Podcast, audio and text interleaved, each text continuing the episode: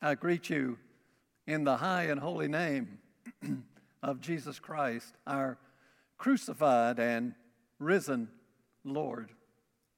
I've made a special request of, uh, of the Lord that when I get to heaven, He'll give me a singing voice like Chan Sheely. Let's thank Him again.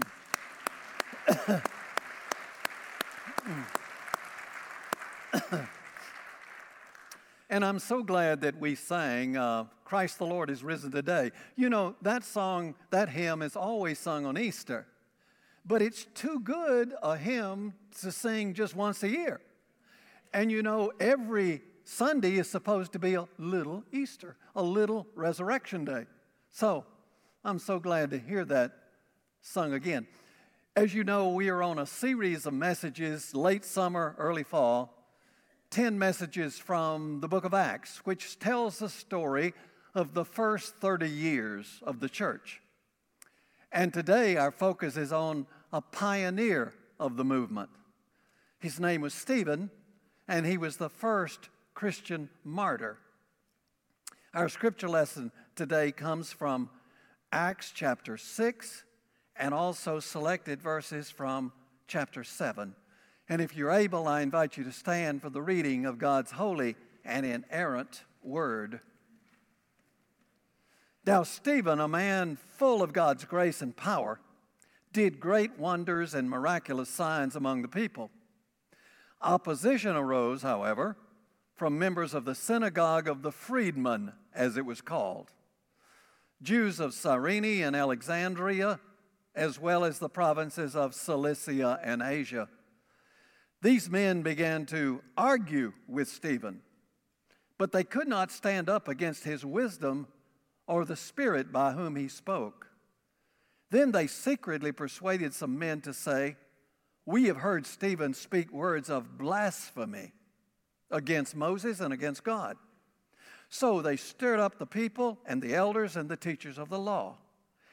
They seized Stephen and brought him before the Sanhedrin they produced false witnesses who testified this fellow never stopped speaking against this holy place and against the law. For we have heard him say that this Jesus of Nazareth will destroy this place and change the customs Moses handed down to us. All who were sitting in the Sanhedrin looked intently at Stephen, and they saw that his face was like the face of an angel. And then these selected ver- verses from chapter 7.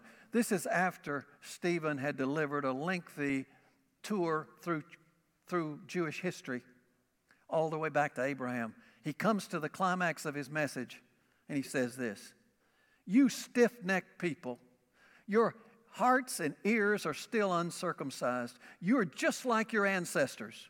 You always resist the Holy Spirit. Was there ever a prophet your ancestors did not persecute? They even killed those who predicted the coming of the righteous one, Jesus. And now you have betrayed and murdered him. You who have received the law that was given through angels, but have not obeyed it. When the members of the Sanhedrin heard this, they were furious and gnashed their teeth at him. But Stephen full of the Holy Spirit, looked up to heaven and saw the glory of God and Jesus standing at the right hand of God. Look, he said, I see heaven open and the Son of Man standing at the right hand of God.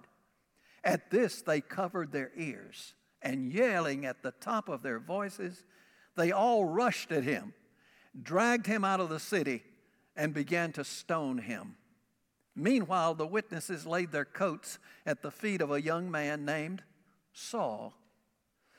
While they were stoning him, Stephen prayed, Lord Jesus, receive my spirit. And then he fell on his knees and cried out, Lord, do not hold this sin against them.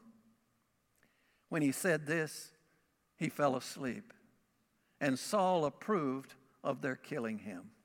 This is the word of God for the people of God. Thanks be to God. Please be seated and let us pray.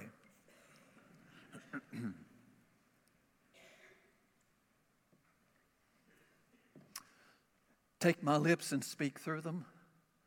Take our thoughts and think through them. Take our hearts and set them on fire with love for you. Unless you speak, nothing of significance will be spoken. Give us your word, Lord Jesus. Amen. If you are 30 years old or older, it is very likely that you can tell me where you were on the morning of September 11, 2001. And if there was a TV nearby, you perhaps saw airplanes crashing into huge buildings. And if you kept watching that television, you saw first responders dashing into those burning buildings. And you knew that many of those first responders recognized that they were at risk of never coming out of that inferno alive. And one of those first responders was a Roman Catholic priest named Father Michael Judge. He was a chaplain in the New York City Fire Department. He rushed into that burning skyscraper in an effort to comfort the hurt and the dying. And Father Judge never, never came out of that burning skyscraper. Skyscraper. He died there. And later, when they found his body, there was a copy of a prayer in one of his pockets. And this was that prayer Lord, take me where you want me to go. Let me meet whom you want me to meet. Tell me what you want me to say. And keep me out of your way. Amen.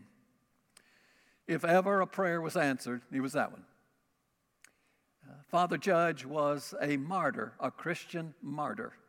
And as you know, a martyr is someone who is put to death or endures great suffering for his beliefs. The first Christian martyr was a man named Stephen. He was a contemporary of Jesus.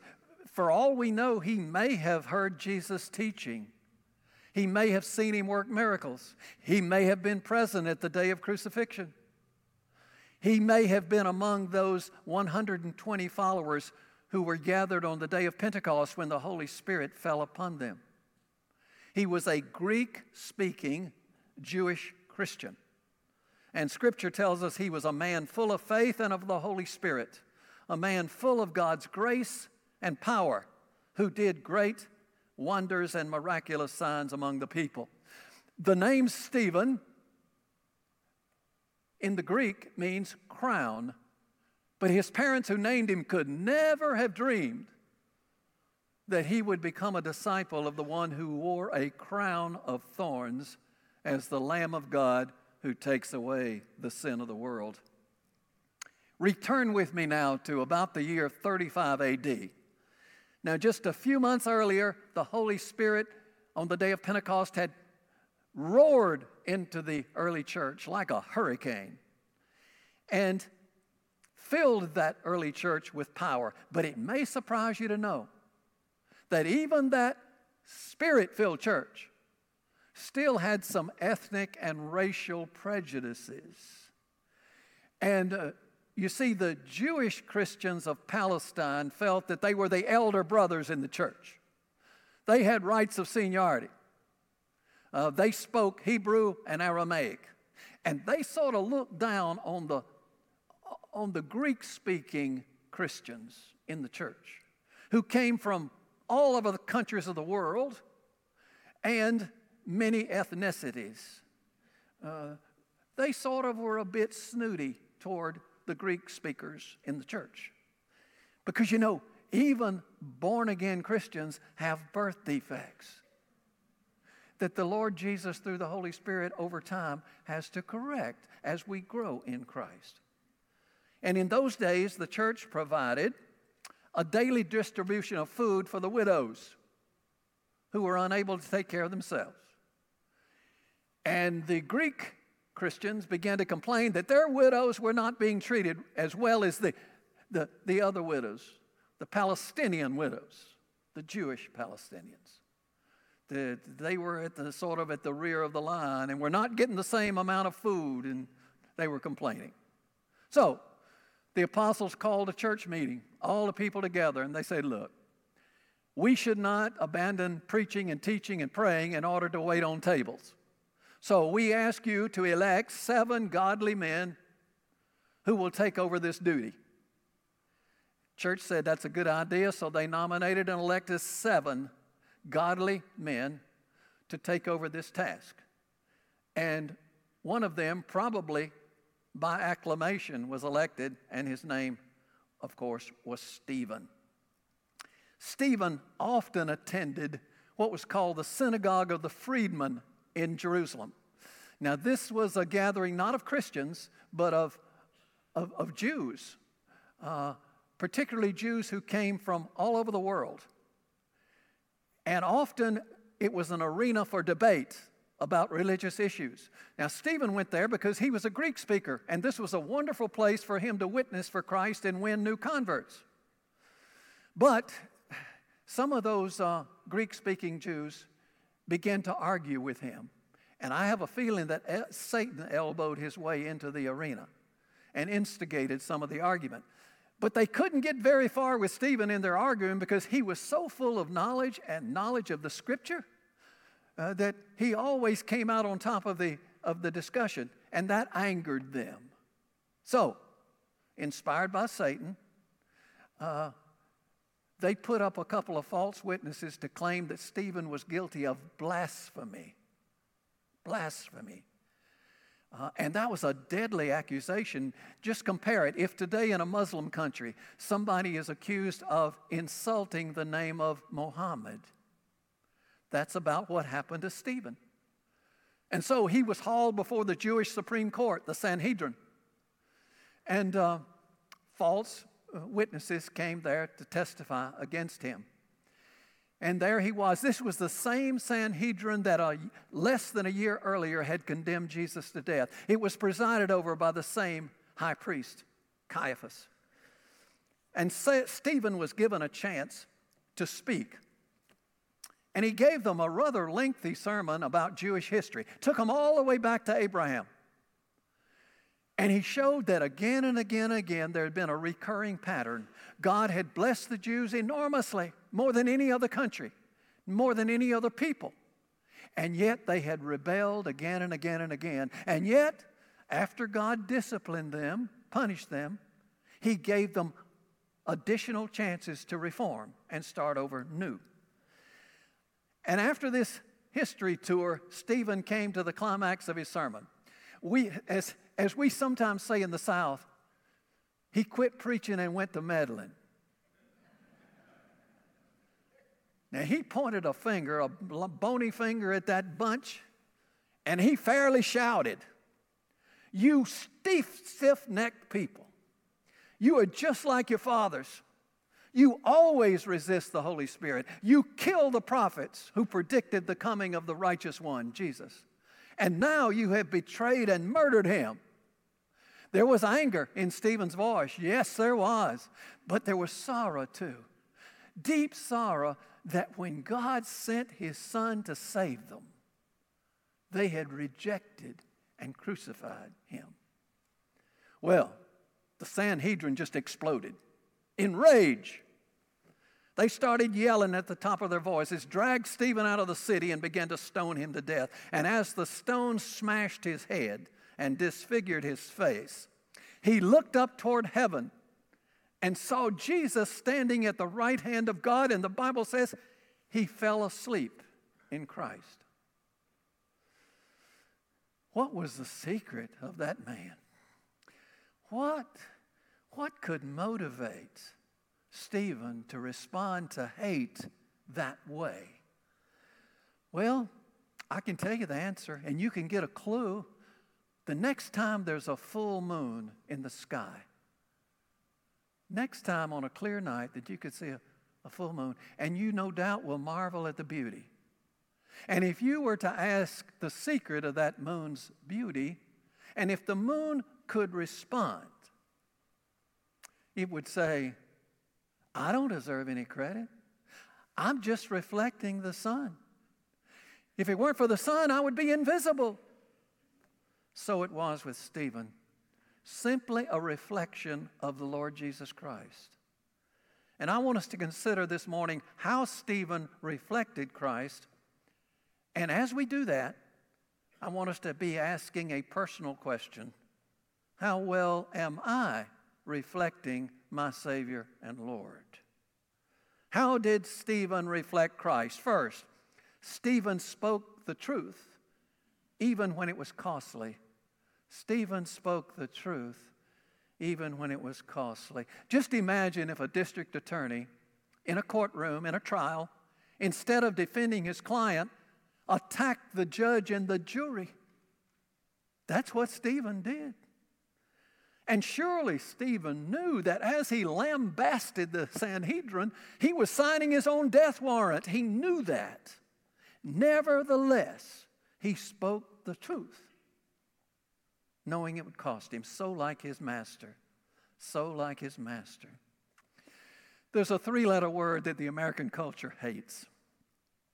Now, four letter words, ah, some of them even obscene four letter words the culture uses all the time.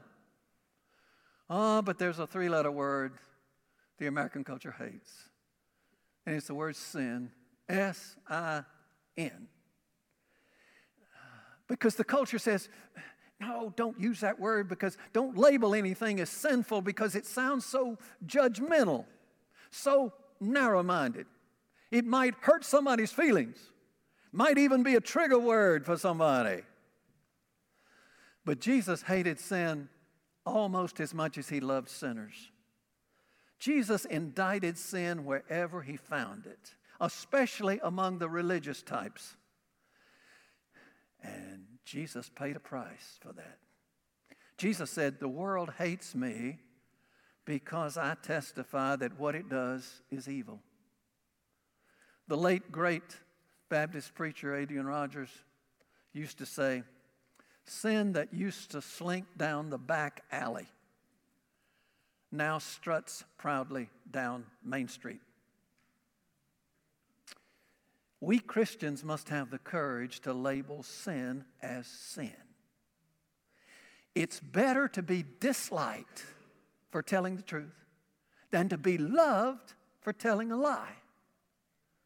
Jesus reminded us if they persecuted me, they will persecute you. So your truth telling will not be without cost.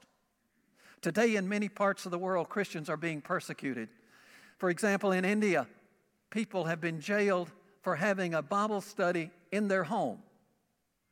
In Canada, United Kingdom, Australia, and New Zealand, people have been arrested for engaging in silent prayer outside abortion clinics. And recently, a Roman Catholic couple in Massachusetts was rejected in their attempt to adopt a child. And why? Because they did not approve of same sex marriage.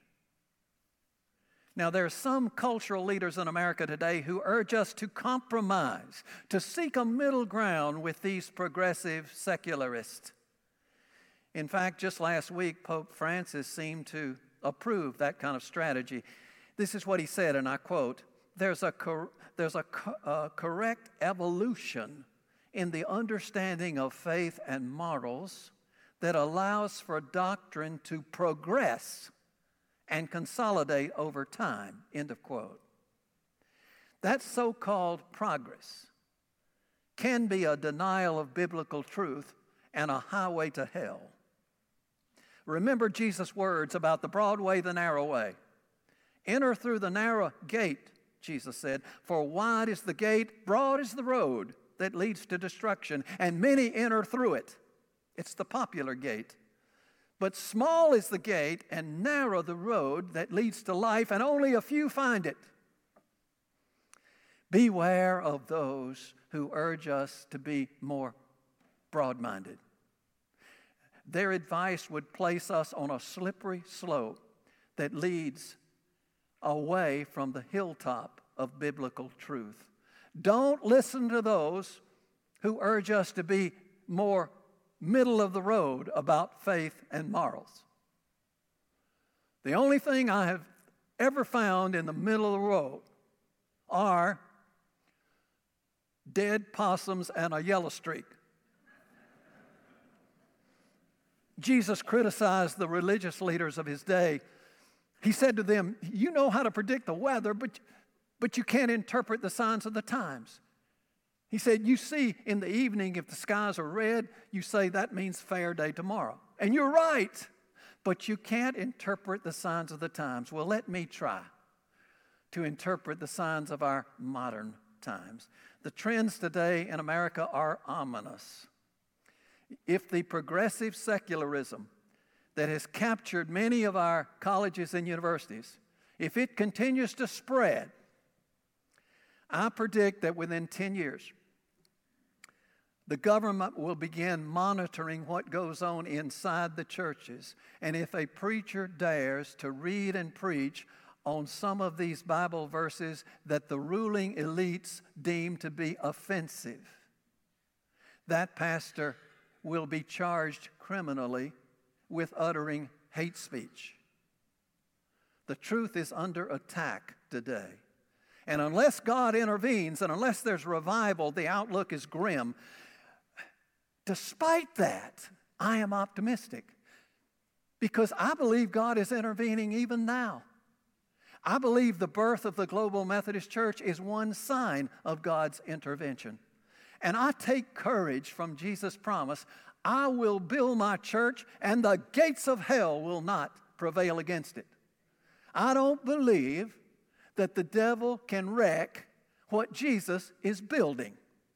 All Jesus needs are faithful disciples who will defend the truth whatever the cost, and that's who are, we are called to be. And if you agree, say amen. Here's the second way that Stephen responded to, hate, reflected Jesus Christ. Stephen responded to hate with love like his master. Stephen responded to hate with love like his master. As those haters flung stones at Stephen's head, he said, Lord, do not hold this sin against them. And you know, our Lord Jesus said something similar. As he hung on that cross, he said, Father, forgive them, for they don't know what they're doing. How in the world does a person get the strength to respond to hate with love? You can't do it in your own strength. We just don't have it within us. Ah, but the Holy Spirit within us, living within us, gives us that ability, that strength. And when He is invited to fill us, He always does and always right on time. So after World War II, when Corrie ten Boom encountered that Nazi prison guard who had persecuted her and her sister in that concentration camp, the Holy Spirit gave her the strength to reach out her hand and shake his hand and forgive him. And when Martin Luther King Jr. was confronted by Bull Connor and his legions of hateful agents with their police dogs and fire hoses, the Holy Spirit gave him the strength to choose love over hate. Dr. King said, Love is the only power on earth that can defeat hate. There was a Korean Christian who said that when he and his friends were under great pressure from the communists, they would often say to each other, We are like nails. We are like nails. The harder somebody hits us, the deeper they drive us into Christ. Stephen responded to hate with love, like his master, and so must we. Finally, here's the third way in which Stephen reflected Christ. Stephen showed us how to die like his master. As the vicious stones fractured his skull and disfigured his face, Stephen prayed, Lord Jesus, receive my spirit. And at that moment, he saw Jesus at the right hand of God in heaven. And there's a great truth here. And it is this we Christians never die alone. never do we die alone because he comes for us. I can imagine Jesus at the, at the moment of our death reaching out his hand and helping us across the great divide. Jesus promised to do this. Listen to his words. I will come back and take you to be with me that you may be where I am.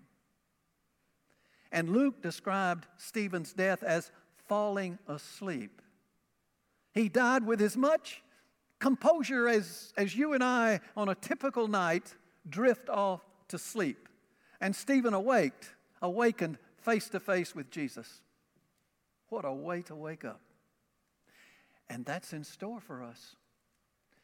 Do you remember the bedtime prayer that we used to learn and used to teach our kids? Now I lay me down to sleep. I pray the Lord my soul to keep. If I should die before I wake, I pray the Lord my soul to take. There are some people nowadays who discourage that prayer. They said, don't teach that to kids because you force them to confront the subject of death, and they shouldn't have to do that. But you know, I got a feeling that maybe little children are not as intimidated by death as we adults are.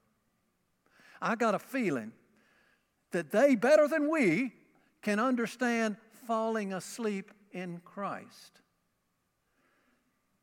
Because I remember Jesus said, unless you change and become like little children, you'll never enter the kingdom of heaven. Maybe we ought to learn something from the little ones. Our Methodist founder, John Wesley, used to say that any Christian ought to be willing to do three things at a moment's notice preach, pray, or die. Some layman would rather die than preach. I know. and you know what? The requirement for all three is the same. You're ready if you repent of your sin and trust in Jesus Christ as Savior and Lord. Then you're ready to preach, pray, or die, whichever comes first. You're ready for it.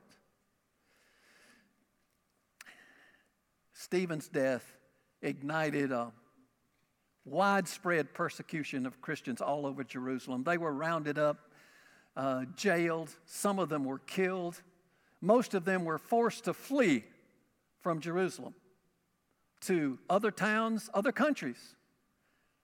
And that looked like an awful tragedy, but God used it for good because those Christians, as they fled, took the gospel with them and spread it. And because of that persecution, Christianity became a worldwide religion.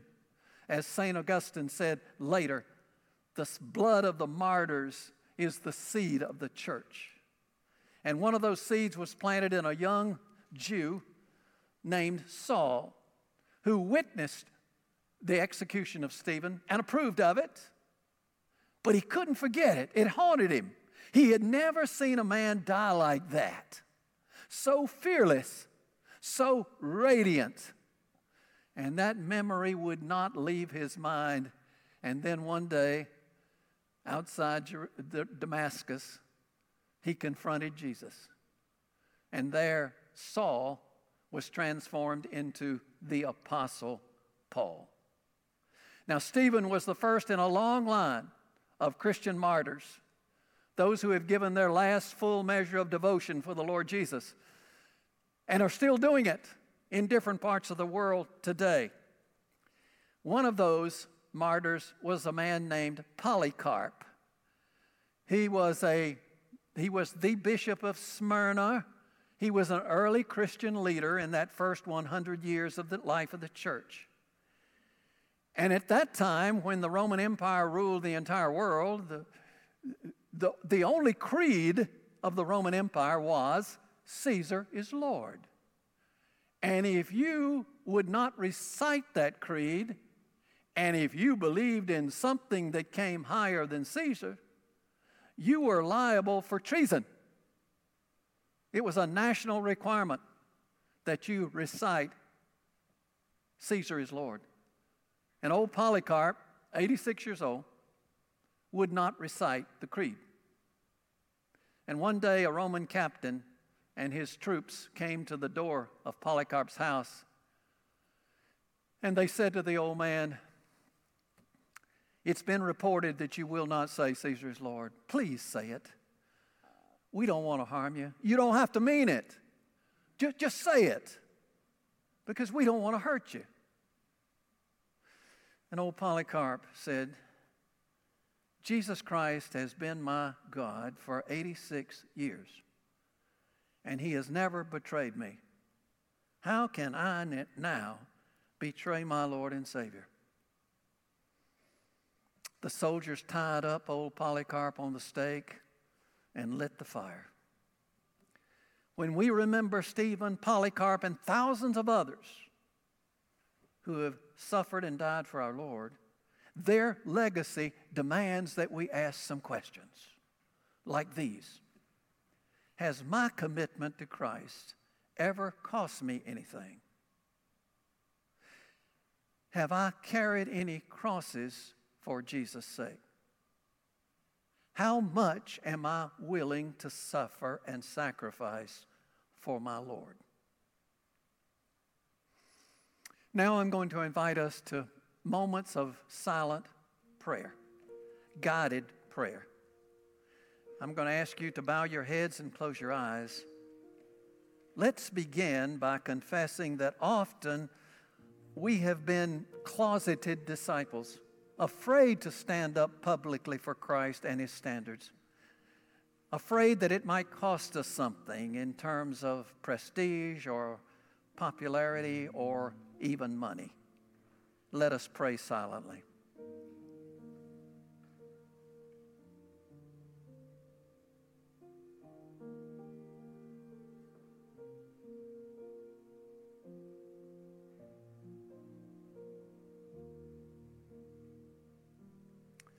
Now let's ask the Lord to make us both bold and winsome. If we've been too timid about our public stand for Christ, let's ask for more backbone. On the other hand, if we've been too abrasive or argumentative, let's ask the Lord to increase our winsomeness. Let us pray silently.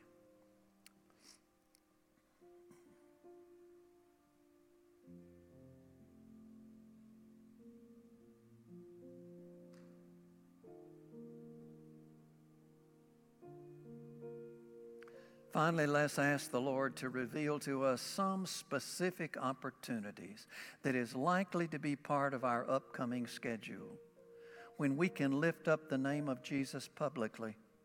Ask the Holy Spirit to help us meet this opportunity with boldness and winsomeness on behalf of the one who went all the way to the cross for us. Let us pray silently.